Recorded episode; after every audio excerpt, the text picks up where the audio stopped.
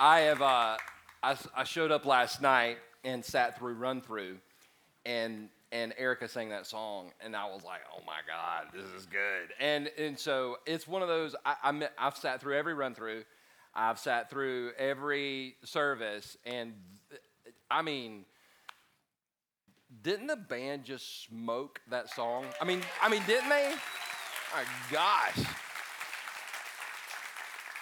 I can say this at second chance, like they rolled it up and smoked it. You know what I'm saying? So, anyway, if you don't know what that means, ask your grandchild. Um, how many of you? How many of you? Uh, and, and this is this is just a question. I'm not making fun of anybody. I'm not going to make anybody stand up or say anything. How many of you uh, love the game? You've played the game of, of golf? Raise your hand. Golf, golfer people, golf. How, how many of you ever been, you've, you've been to the Masters? You've, you've been, oh, wow, okay, awesome, a lot of rich people here. Um, how many, how many have never played golf in your life? Never played golf? Okay, lots of us. Okay, now that, that's me. And there's a couple of reasons. I'm not anti golf. I'm not the anti golf guy. I don't know if you've ever met that guy or girl. I'm not anti golf. I just never played. And there's a couple reasons. There's a couple reasons I stay away from golf. Number one, I can't hit the ball. I physically, it's a hand eye coordination thing. When I played baseball one year, my batting average was zero because I couldn't, I can't hit the ball. Now, I want to go ahead and save you because there's always a dude, and it's always a dude. And after I talk about this, he's like, hey man, I would love to take you to the driving range. Sir, I don't want to go. I have no desire to go to the driving range. I'm 47 years old. I ain't trying to hit a golf ball. I'm trying to eat a cheeseburger, all right? So I, I, and the second reason that I have problems with golf is because I went to play as a 16 year old for the first time, and my brother in law, who took me, um, he allowed me to caddy for him. So nice of him. And I was talking to him while he's trying to hit the ball. Now, evidently, this is not cool in golf. You can't talk to golfers, which I don't understand. Because baseball players have people yelling and screaming at them, and here's the ball coming at 900 miles an hour, but golfers, you know, you can't talk to them. So, anyway, I'm talking to him, and he, he got so angry. He got so angry at me. This is what he said He said, Go get in the cart and wait for me on the green. So I took the golf cart and I drove it right up on to the green. Now, for those of you who don't know, in golf world, you can go to hell for this. I mean, that's and he got to the green and he said some stuff that if I repeated it, we'd have to start third chance church, all right? Because it was unreal. So, so I'm not like a golf fan, but I'm a sports fan. I'm a sports fan. I love sports. And so while I'm not a hockey fan, I always want to know who won the Stanley Cup. While I'm not necessarily a NASCAR fan, I'm always interested in who won the Daytona 500. That's like the Super Bowl of racing, right? Um, while I'm, I, am i am not as big of a baseball fan, I do want to know who won the World Series. I'm, and college football, pro football, I, I'm just a sports fan. So for me, I'm always particularly interested in the Masters, and the reason why is because I believe it's the Super Bowl of golf tournaments, and it's because it's so close. Augusta's like what, two hours away or whatever. And so last week, last week I was really interested in the Masters, specifically because Tiger Woods was in a position when we met last Sunday to actually win the Masters. Now, I didn't tell anybody else pulling for Tiger. And the reason why is I'm superstitious. I'm very, very superstitious when it comes to sports, all right? Like when Clemson played Alabama the first time in the national championship, I went and they lost. So the next time they played them, I didn't go. I didn't go, and they won. And then they won again. They kept winning. Anyway, so so I, I I was watching, and when Tiger won last week, um, I gotta be I be honest with you, I was a little emotional. I got a little emotional just th- because I thought about his story. He's got a fascinating story. Let me just recap it really quick. Um, the first time I ever heard about Tiger Woods was in 1996. And uh, I was out of college for a couple years, and he turned, he turned pro. And I liked him because his name was Tiger Woods. Like, you don't name your kid Gamecock Woods, right? Because that would be like, because he'd get beat up all the time. Anyway, um, I liked him because his name was Tiger. I was like, that's awesome. But I remember them saying, this guy is probably going to be one of the best golfers of all time. And I'm like, well, how can you say that? I mean, it's just now. But then the very next year, he wins the Masters at the age of 21. 21 years old and wins the Masters, and he's got all this notoriety, and people are going crazy. So crazy over Tiger that he actually got his own PlayStation game. And this is when you've this is when this is the only golf I can play. And by the way, let me just side note, PlayStation 2, that game, I'll dominate anybody in this room. That is a challenge, but we will have to put money on it, all right? So th- this is where I really got to learn the game of golf is through this type. And Tiger Woods, for the next several years, he dominated golf. He won the Masters like, uh, I think, total of four or five times. He won all the, the major tournaments. He was, he was getting endorsement deals. I mean, his life was as, I mean, he was at the top of the world. But then in 2008, he got a knee injury. And it always starts with something small. He tore his ACL. By the way, he played a tournament with a torn, ACL and won it. But then things started to spiral out of control. 2010, it became public that his marriage, and by the way, marriage issues are hard enough to work through behind the scenes. Can you imagine having to do it publicly like he did? His, mar- his, his marriage falls apart publicly, um, accusations of infidelity publicly, in and out of treatment centers. I mean, the guy's life, and he was trying, he kept, kept trying to come back and play golf but he was so frustrated because he couldn't seem to win again. And then I remember this picture being shown when he got so frustrated, he kicked his putter. And this is where people are like, you know what? We think Tiger Woods is done. And it seemed like his life continued to spiral out of control. And everybody in this room that's aware of him, we all thought it was over in 2017 when he got arrested for DUI. I remember this. I mean, and I chose this specific um, newspaper because of the phrase washed up golf legend busted in Florida. I wonder what they wrote about last weekend. But, but everybody thought he was washed up. So when he makes this comeback last week, the greatest comeback people are arguing of, of all time. I mean, people are absolutely going crazy. And the reason I got so emotional is I started thinking not just about my life, but I started thinking about the lives of people that I know because there's some people in this room. Listen, your struggle isn't as public as Tiger's, but it's as painful. There's some people going through stuff in this room or watching online, and it's serious stuff. And you don't get the attention that this guy got, but you know what? You're feeling the same pressure. You're feeling the same pain. You feel discouragement. You feel doubt. Sometimes you feel fear. Sometimes you feel worry. And, and it kind of it kind of played right into the message that I feel like God wanted me to really focus on this Easter is there's a guy named Paul in the scriptures and and he he writes this verse in in the book of Philippians that is amazing because because the reason I think it's amazing is because we as the church have allowed the world to out celebrate us. Like we'll celebrate that more than we, we, we, celebrate what Jesus is doing in, in, in the world sometimes. And that should be celebrated. That is, I think is important, but in a hundred years when we're all dead, it won't matter. So, so the comeback that I want to talk about today is not just Tiger's comeback. I want to talk about Jesus' comeback, and why, because Jesus made a comeback, every single person in this room has the ability to make a comeback as well. Because Paul in Philippians said this I can do all things through Christ, which strengtheneth me. That's the King James. We're going old school. We went, ain't no grave and King James. In fact, this is what I want everybody to do right now, out loud. I just want you, maybe you've never read the Bible, you're going to read the Bible for the first time today. I just want us to say this verse together. Everybody, even online, if you're in a car, hopefully you're not watching, you're listening. But but let's just say this verse together on three. One, two, three. I can do all things through Christ, which and you can. You can. And I'm gonna, I'm gonna prove it to you because of what Jesus went through. And if we're a Christian, then Jesus lives in us, meaning, meaning if Jesus got through it, we can get through it too. I want to talk to you about three different types of pain today. Three different types of pain. So if you're a note taker, write this down. And if you're not a note taker, write this down.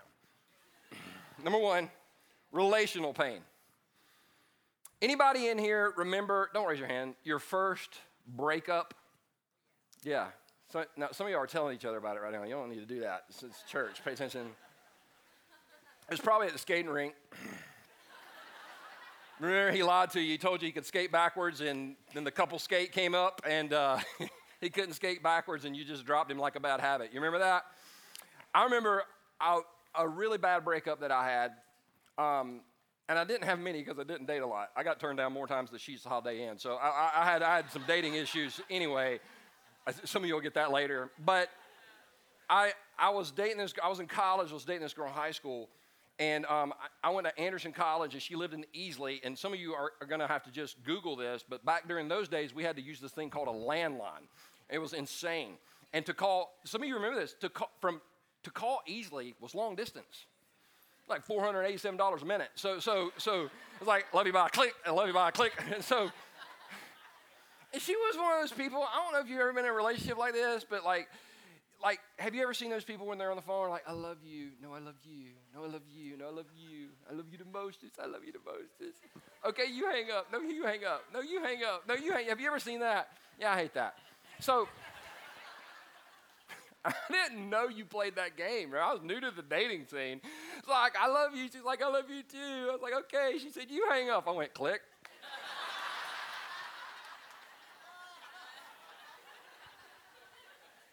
I learned that sometimes women say things they don't mean. She told me to hang up. She called me back. She said, What did you do? I'm like, You said hang up. I don't know. So, anyway, there was one weekend that I wasn't going to get to go home.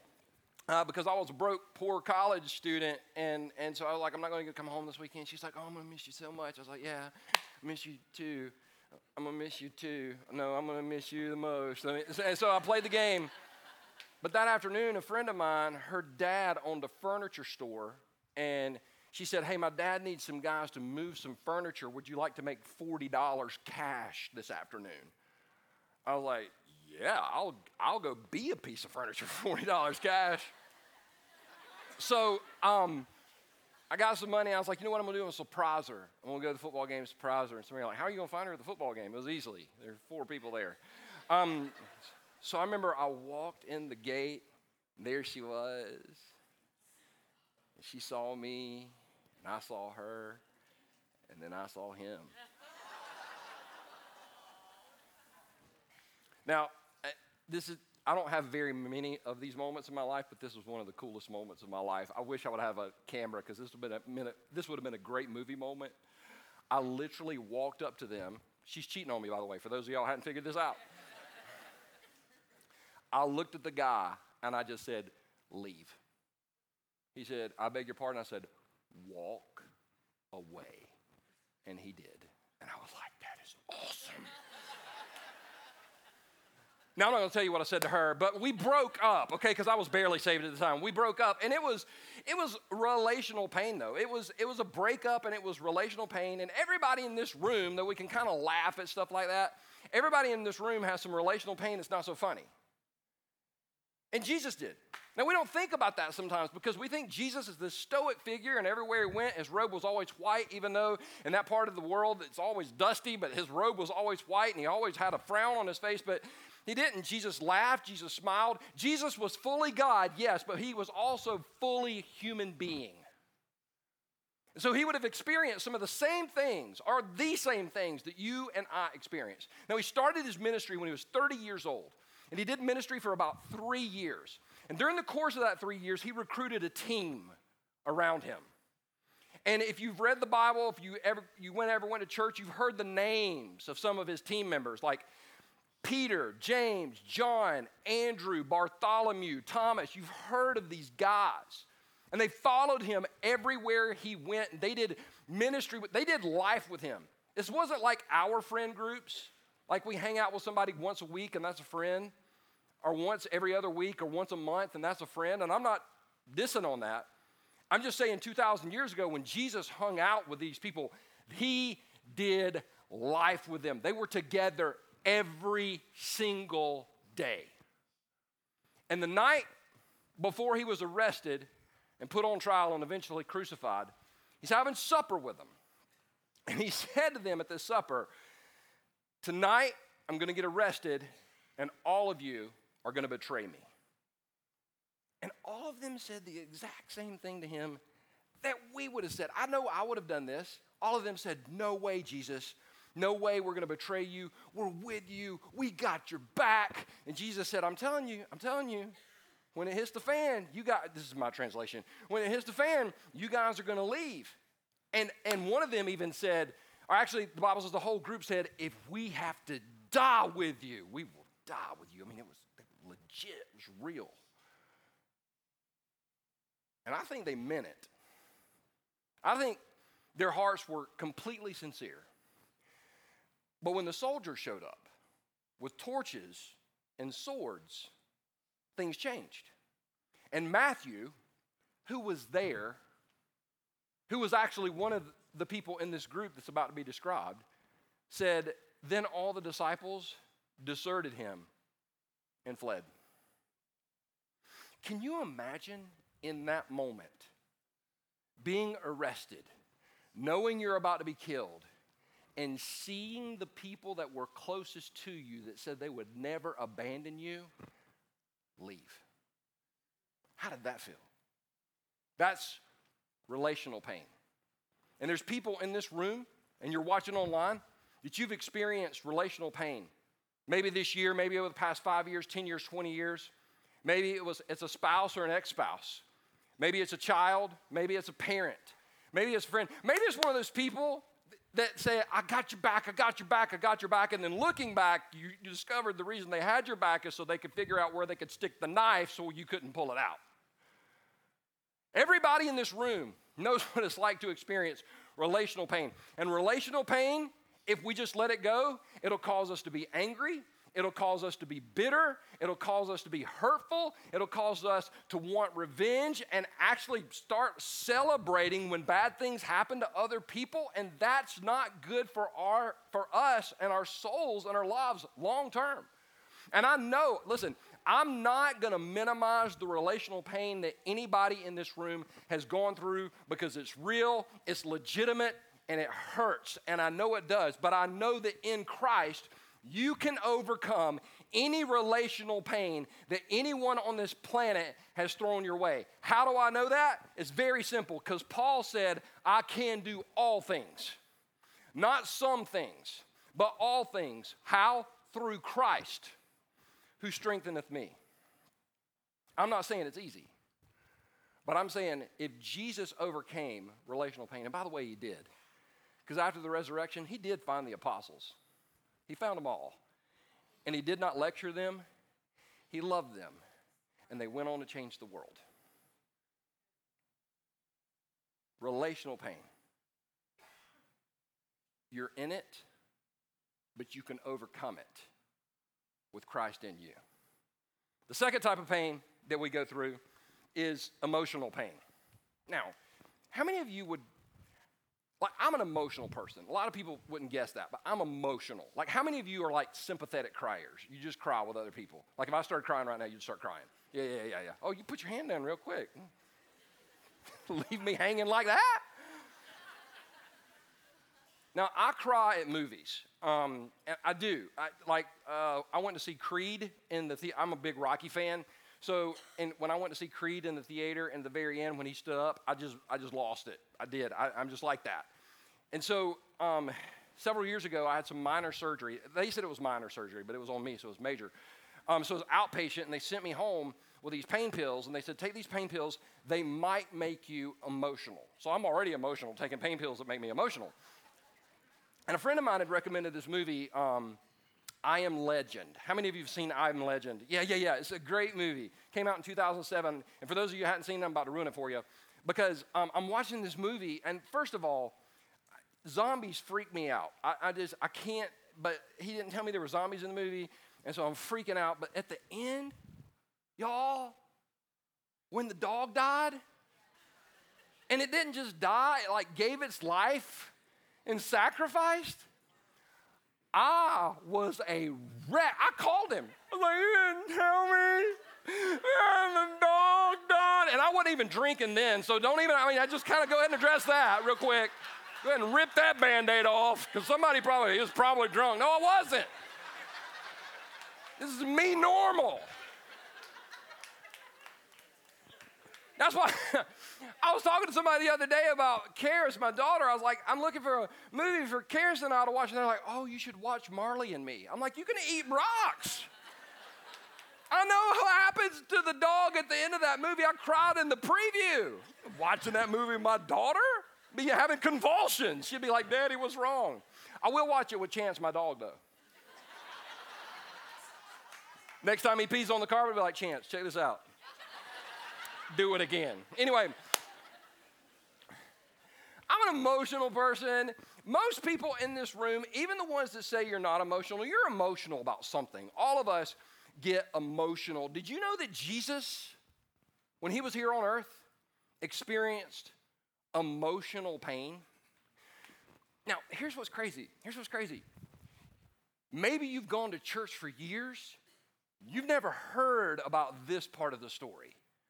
But Jesus, Jesus went through emotional pain. I'll prove it to you. Watch this. He's, he's about to get arrested, but before he gets arrested, he goes to this place. Matthew says this He said, Jesus went with his disciples to a place called Gethsemane. And he said to them, Sit here while I go over there and pray. Now, watch this. Watch this. It's very interesting. He took Peter and the two sons of Zebedee, which is James and John, along with him. And he began to be sorrowful and troubled. You ever thought about Jesus? being sorrowful and troubled? Then he said to them, My soul is overwhelmed with sorrow to the point of death. That's emotional pain. And by the way, it completely blows up the phrase used by people that are so heavenly minded they're no earthly good. When you're going through a tough time, you've heard this. You've heard this. All you need is Jesus. All you need is Jesus. Just all you need is Jesus. Well, it sounds great, but let me ask you a question. If all you needed was Jesus, then why wasn't Jesus good enough for Jesus? Jesus models for us that yes, we do need him, but we need the help of others as well if we're going to really get past emotional pain. He opened up. He wasn't scared. One of the reasons that a lot of people say locked in emotional pain is you won't talk about it. And I'm not accusing you because I dealt with it for years and didn't want to bring it up. You know why? Because if you admit that you deal with things like fear, worry, anxiety, panic attacks, depression, you get labeled. People tell you, well, you're just not a good Christian. You just need to have more faith. There's some hidden sin in your life. There's something off with you. There's something wrong with you. If you just had more faith, you would be a better person. But here we have Jesus in the scripture saying, I'm overwhelmed with sorrow to the point of death. He knows what it's like to experience emotional pain. However, though he was there, he did not stay there. And you don't have to either. You know how I know? Because Paul said, I can do all things through Christ, which strengtheneth me. If Jesus can, listen, he didn't get out of it, he got through it. And the same Jesus that got through it in you can get you through it too. Trust it from some, listen, I'm in the process of getting through it myself. I can tell you it's better today than it was last week not because of anything I have done, but because what Christ has done in me. The third type of pain is spiritual pain. Have you, have you ever gone through a season where you just question God? Like, you call it a dark, I call it dark, like a dark season spiritually. Like you question God. God, are you real? God, why did you let this happen to me? God, how could you let this go on? Have you ever, have you ever been there? Now, if you're a church person, you're told to say no. But I have. And I've had people go, oh, yeah, I bet when all that happened to you, you went through a dark. No, I'm not talking about then. I'm talking about like last month. Like we all have dark times. I learned as a child that the darkness can hurt, right? Till this day, right now, in my life, I'm 47 years old. I have a nightlight in my room. I have a nightlight For one reason I'm scared of the dark. Like, if, if this room went dark, I would just start swinging. I, I, would just, I would just go, I mean, it would just be crazy. I don't, I don't play that game. I've had people go, Oh, you're scared of the dark room. Come by your place one night and scare you. I'm like, I got seven guns in my room, so go ahead. I'll introduce you to Jesus. I mean, you'll meet him. You'll meet him. I don't play. And the reason why, let me explain to you, this is the reason why I'm so messed up. Is my dad, now he's with Jesus now, okay, but he's gone, so I can blame everything on him. My dad grew up scaring me all the time. Scare, like he thought it was funny just to scare me. So he's jumping out from behind the wall and all this other stuff. One night I was getting in my bed and my feet, know, feet, my dad was under my bed. This is how jacked up this was, okay? This is why I'm so messed up. My dad reaches out from under the bed, grabs my feet, and screams as loud as he can, right? so I said it, then I did it, if you know what I'm saying. Then I got in trouble because mama was with me. So anyway, so after that, after that, I was, I was, I kind of set up this thing where my bed was at the end of the, the bedroom, my light was here, and we had a hallway. So I would, sh- I would turn off the light, go to the end of the hallway, take off running, leap, and then land in my bed. I remember the first time I did it, my dad was under the bed. I was like, "How you like me now?" Anyway, so I kind of, and I did it every night. Well, there was a day that my mom decided to kind of rearrange my bedroom, and she moved my bed about a foot to the right. And I didn't notice, and she didn't tell me. you can't make this up. So that night, I cut off the light, I go in the hall, I'm taking off running, and I dove. And as I'm in the air, I'm thinking, this fall is taking a little bit longer than the fall normally takes. And I discovered that darkness can hurt, right? All of us knows that darkness can hurt physically because you've stumped your toe or hit your knee or something when you're walking around, but spiritually, it can hurt too. Jesus experienced spiritual pain.